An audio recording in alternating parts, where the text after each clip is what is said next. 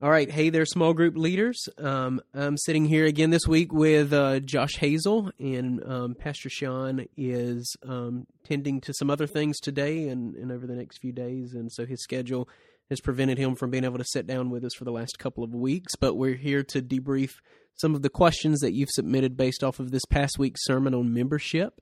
And just as a side note, um, I would encourage you that if there are uh, members in your small group that aren't uh, members of Coastal Community Church, we have We Are Coastal that's coming up on February 25th from uh, that's a Saturday from 5 p.m. to uh, 8 p.m. Dinner will be served, childcare will be provided, and right now we have about 100 people that are signed signed up to attend, and we would uh, love to see more if there are people that desire that that are in your small group, and so that's just a um, an encouragement to you to make that known and make that available to the people that are attending your small group. Um, this Sunday, we are kicking off our new sermon series on the book of Genesis. We're actually covering chapters 1 through 11, and the name of the series is called Beginnings.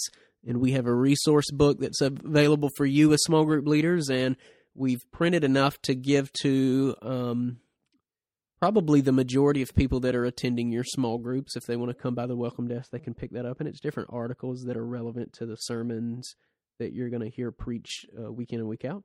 And so, but um, with that said, I'm going to transition us into the questions that were submitted for, for this week, and we'll get to as many as we possibly can with the time that we're allotted. Um, but we're just going to jump right in.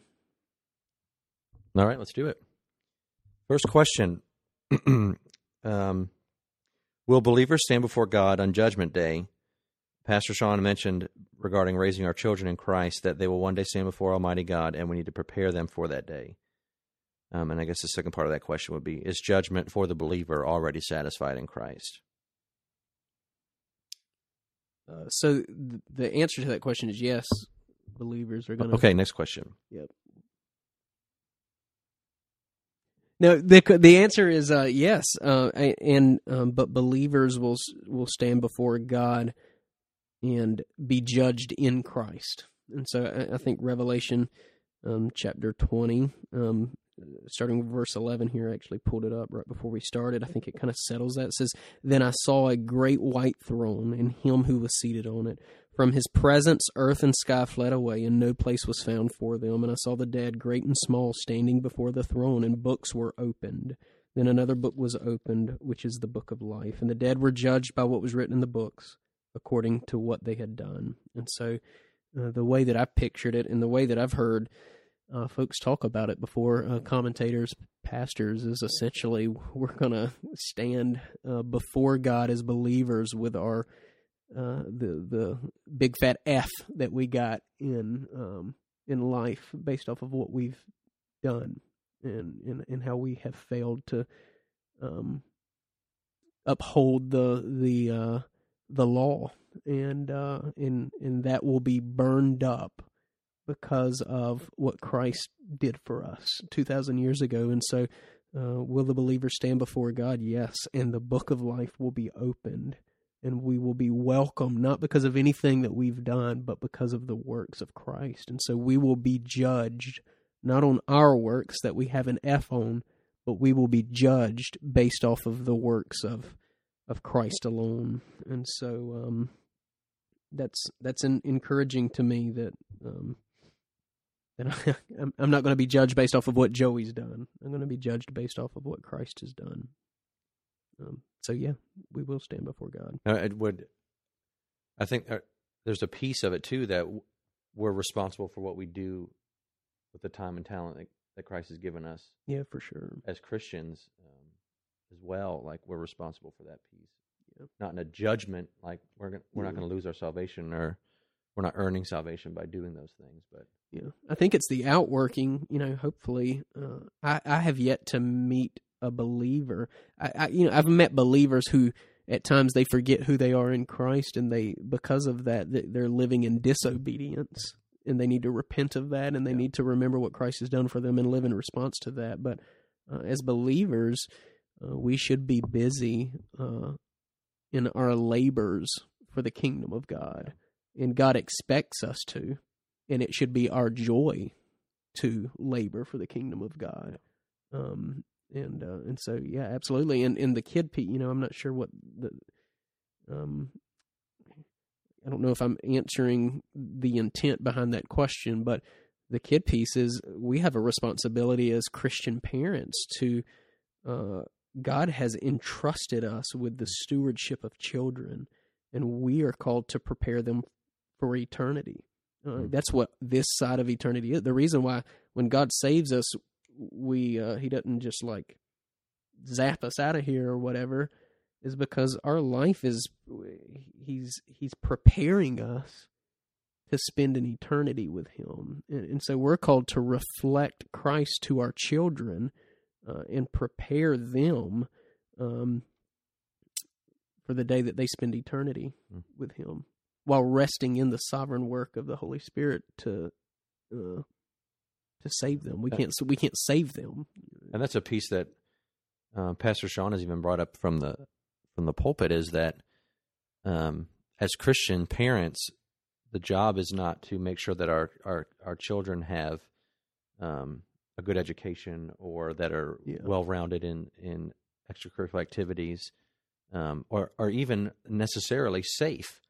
Um, th- there's nothing wrong with those desires, and there's certainly you know good to want to make sure that your children are provided for. But um, the first and foremost responsibility of of all of us as Christians is to make disciples, and as parents, um, the responsibility is to make disciples of your children.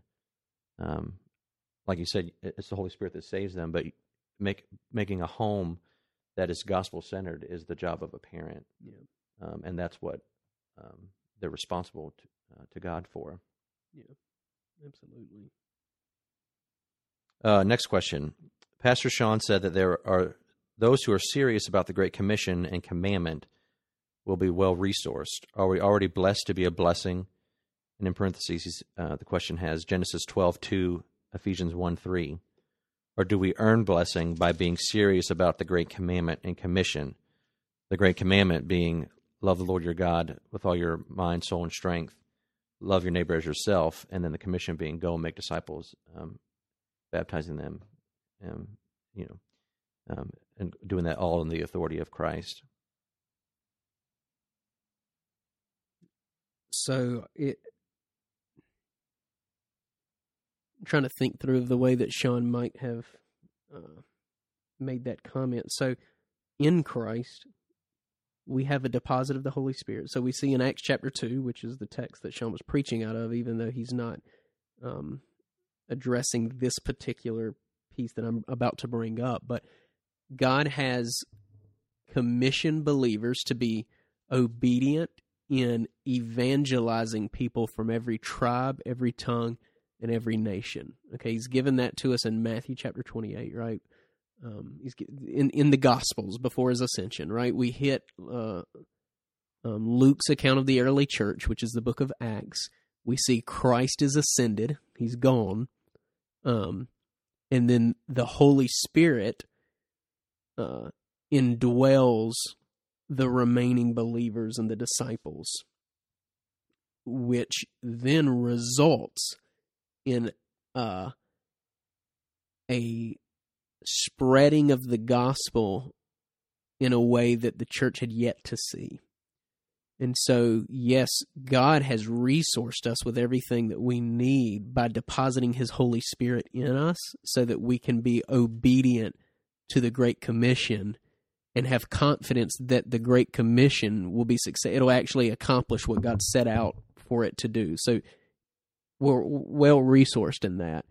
What Sean may have also, and again, I, I am not sure. I can't remember exactly what he, uh, if that's the exact quote, what the, the uh, intention behind that quote was, but um, also. I, no, just within Coastal Community Church, Sean talks about us being, uh, if people have a vision to reach uh, a certain people group, and there's this passion and there's this plan there, the local church is going to come around that brother or sister and help give them material resources that they need or physical resources that they need. And so I don't know if maybe Sean meant it in that way as well. One piece he one fr- phrase he uses a lot, at least behind the scenes, is "there's always money for vision." Yeah, that's what I was thinking and, about. Um, that's the one thing I think that you do see that God's hand working in Coastal Community Church because there are so many people passionate about Yeah. um, bringing people to Christ, and I think that that is evidence in the fact that Coastal has exploded um, in so many ways um, over the last few years. Um, it's because that a priority within the body of Coastal is to reach others for the gospel, and we're going to do that any way we can. Um, and um, there's always been um, resources available to do that. and maybe too it, it's appropriate for us to speak like the christian life isn't one of passivity like Mm. uh we can't just be oh well the holy spirit lives in me and so it's just going to happen and i'm going to be passive like there's nothing passive we don't see anything in the scriptures. When i see believers they're hard workers. Mhm. they're laboring. They're it's toil it's struggle it's thorns it's thistles and they have joy in doing it.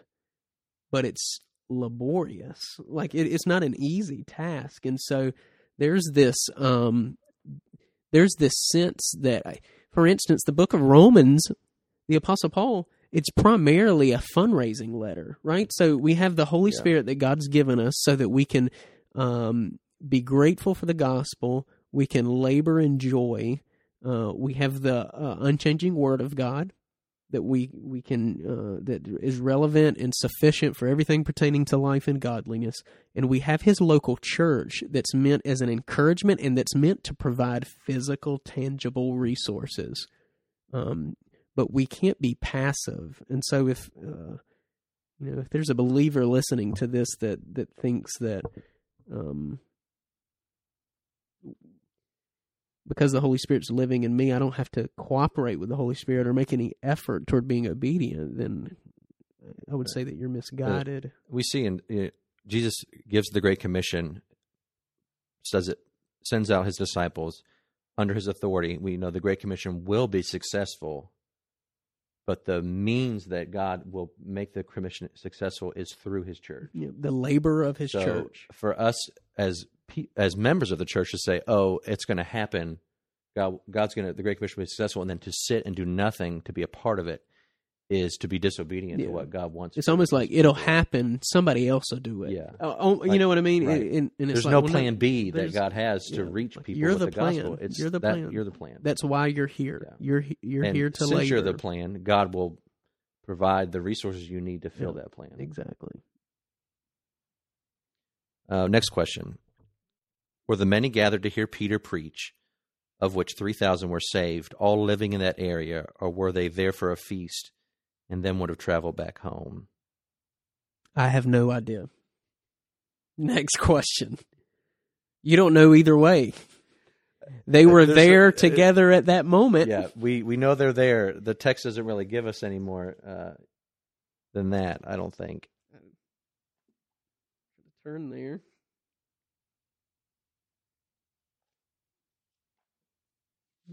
Bear with us. You can hear the pages turning there. Yeah, I, I mean, added. So those who received his word were baptized, and there were added that day about three thousand souls. And so, um, I mean, there really is no indicator as whether or not these people traveled to. So I mean, we do see that it is the day of Pentecost that Yep, it's the day Peter of Pentecost. It's the, sermon at so Pentecost. it's the um, you know, a part of the um, Passover. Uh, so maybe there are people that are coming in. Um, well, you hear. I mean, the gift of tongues, like and that sort of thing. yeah, you hear the uh, you see the gift of tongues that um, uh, in in chapter two, verse five. Now there were dwelling in Jerusalem Jews, devout men from every nation under heaven. At the sound, the multitude came together. They were bewildered because each one was hearing them speak in his own language. So there were some people that were gathered there that spoke different languages. We this is kind of the reverse of the Tower of Babel, if you will. Uh, this this gift in the, in this um, in the early church here, and so um, so these people could have very well ha- had come from different places, but I don't know. And then he addresses them, men of Judea and all who dwell in Jerusalem.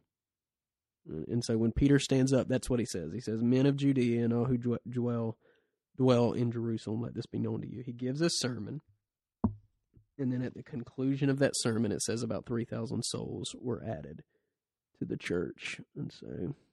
So um, I don't know. Maybe the intent of this question is Sean talked about um, there needing to be structure to the church because of just the, the the reality of dealing with a large amount of people. And here we see that three thousand people were saved. Um, I would say that yeah, I would say that whether or not all of them were from out of town or not, there still is a piece that the uh, disciples had to deal with. Of we have now the the church has now exploded.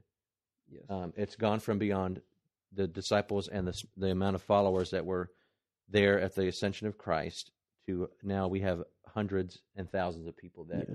Are hearing, to, hearing Well, the gospel. yeah, and I think if you go to Acts chapter six, I think we have an. I, I think no matter how small or how large, there needs to be organization. And organization is spiritual. I don't think organization is not spiritual. Organization is spiritual. God is a God of order. He created things in an orderly way. Acts chapter 6, man, it says, Now in the days when the disciples were increasing in number, a complaint by the Hellenists arose against the Hebrews because their widows were being neglected in the daily distribution. Okay, so there's this problem. There's the, the church is expanding and growing, and then there's this blind spot. And these people are saying, listen, you can't forget. I, I know things are busy, but these people are being neglected. And the 12 apostles saw that this was an issue that needed to be addressed. So they came together. It says, and the 12 summoned the full number of disciples and said, It's not right that we should give up preaching the word of God to serve tables. Therefore, brothers, pick out from among you seven men of good repute, full of the Spirit and of wisdom, who we will appoint to this duty. But we will devote ourselves to prayer and to the ministry of the word. And what they said pleased the whole gathering. And they chose Stephen, a man full of faith of the Holy Spirit.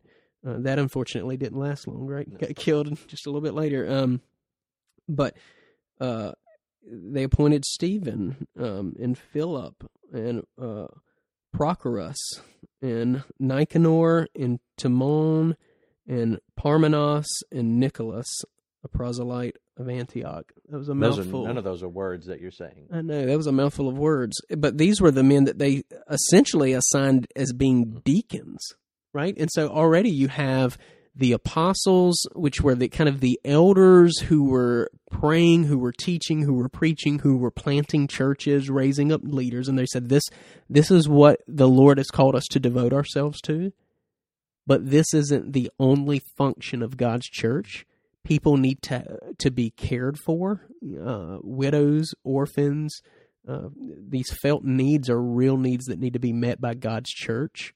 Um, and because we don't have the margin to do all of this ourselves, we need deacons, and they appointed deacons. So that's the function of deacons. These are the first. You know, this is kind of the first glimpse we get into seeing some of the uh, church offices, if you if you will. And so there was organization right from the very beginning of the local church exploding, and it was uh, organization uh, that was put in place not for organization's sake. It was organization that was put in place so that they could full, be fully obedient to what God had entrusted to them. So Uh, you even see in First Corinthians, Paul lays out here's what um, orderly corporate worship looks yeah, like. yep, absolutely. Um, and that's where we get the the phrase "God is not the author of confusion." That's what that context is. Is there should not be confusion um, in the body of Christ. There should be order, and so to have structure and to have organization is not bad or worldly. It's um, it's for the purpose of being effective in the, in the gospel and of glorifying God. yep. Um, last question: Where uh, were there Ge- Gentiles there that were also saved? If so, would they be allowed in the temple to worship? I'm gonna. I'm so I'm gonna go out on a limb. Like so, uh, I'm not thinking so at this moment. I'm thinking if if he if the, that question is talking about this particular text, maybe the, those who received his word were baptized and there were added that day about three thousand souls, right? I'm think so. This is before um, Paul. You know, Paul at this time is a persecutor of the um, uh, of Christians, uh, and and I think the first um, Gentile convert, I believe, is Peter and Cornelius. Uh, that and that's in Acts chapter ten, right? And, and and it comes because God essentially has to inform Peter's conscience that uh, what God's called um, uh, clean, you don't call uh, unclean or don't call common or whatnot, and and Peter's kind of surprised um, and realizes, man, this gospel is not just for. And they shouldn't have been shocked because even in the Old Testament, we realize the gospel, you know, that God's saving people not just from Israel. Um, that's never, ever, ever been just God's plan. He's saving people from every tribe, every tongue, every every nation. Um, but still, um, Peter and and some of the others were um, that was a, a bit of a transition in their thinking, and and so uh, Cornelius, to my understanding, is the first Gentile convert, and uh, and then of course we know that Paul's primary ministry uh, was one to the Gentiles um, with the gospel, and so I, so I think it's safe to say that Gentiles so. weren't a part of that. I mean, you even have in in Peter's sermon, he says um, he he points to Jesus being the prophesied Messiah, which a Gentile wouldn't understand the, the historical context of that. Yeah. a Jewish person would. And he says, "Let all the house of Israel therefore know for certain that God has made him both Lord and Christ, this Jesus whom you crucified." Um, like this is the the man that you just killed, um, that you put to death, is is the Messiah. yeah, And I think pointing that, so it probably is. Again, we can't know for certain. Like, it doesn't specifically make it clear in, in this passage, but the probability is that it is a, an audience of of Jewish people. yeah. That would be my conclusion to it. Like I don't, I don't, um, I don't see any evidence that there would be Gentiles there. That's not saying that wasn't, but the the aim of the text isn't to communicate to us that there were Gentiles there. Yeah. You know, the the aim of the text is the, and this is the, um, the empowered Peter who cowered away earlier, now boldly professing Christ, and uh, but I do think the point of Acts ten is to demonstrate um, that the gospel is for people from every tribe, every tongue, every nation, and yet it's in verse fifteen says, "What God has made clean, do not call common." Um, and so it says that he was perplexed as to what the vision might have meant. And uh, there were some men that were sent by Cornelius, and um, so Peter went with them essentially, and um, and then it he essentially preaches to Cornelius and to his household, and and right in verse thirty four, it's even the title of the text is Gentiles hear the good news. Peter opened his mouth and said, "Truly, I understand that God shows no partiality." But in every nation, anyone who fears him and does what is right is acceptable to him. And so I think that's probably the moment where Peter recognizes this is for um, everyone the Lord draws to himself. Yeah. And uh, and if Gentiles would have had been responding in Acts chapter 2, he maybe would have realized it there, but didn't realize it till later. So that's my answer. All right. Well, that's all we have for this week. Um, as always, feel free to send me any questions you have from the sermon. Um, you can email those to me uh, directly, and we'll make sure we um, make an attempt to address them um, in, in the recording.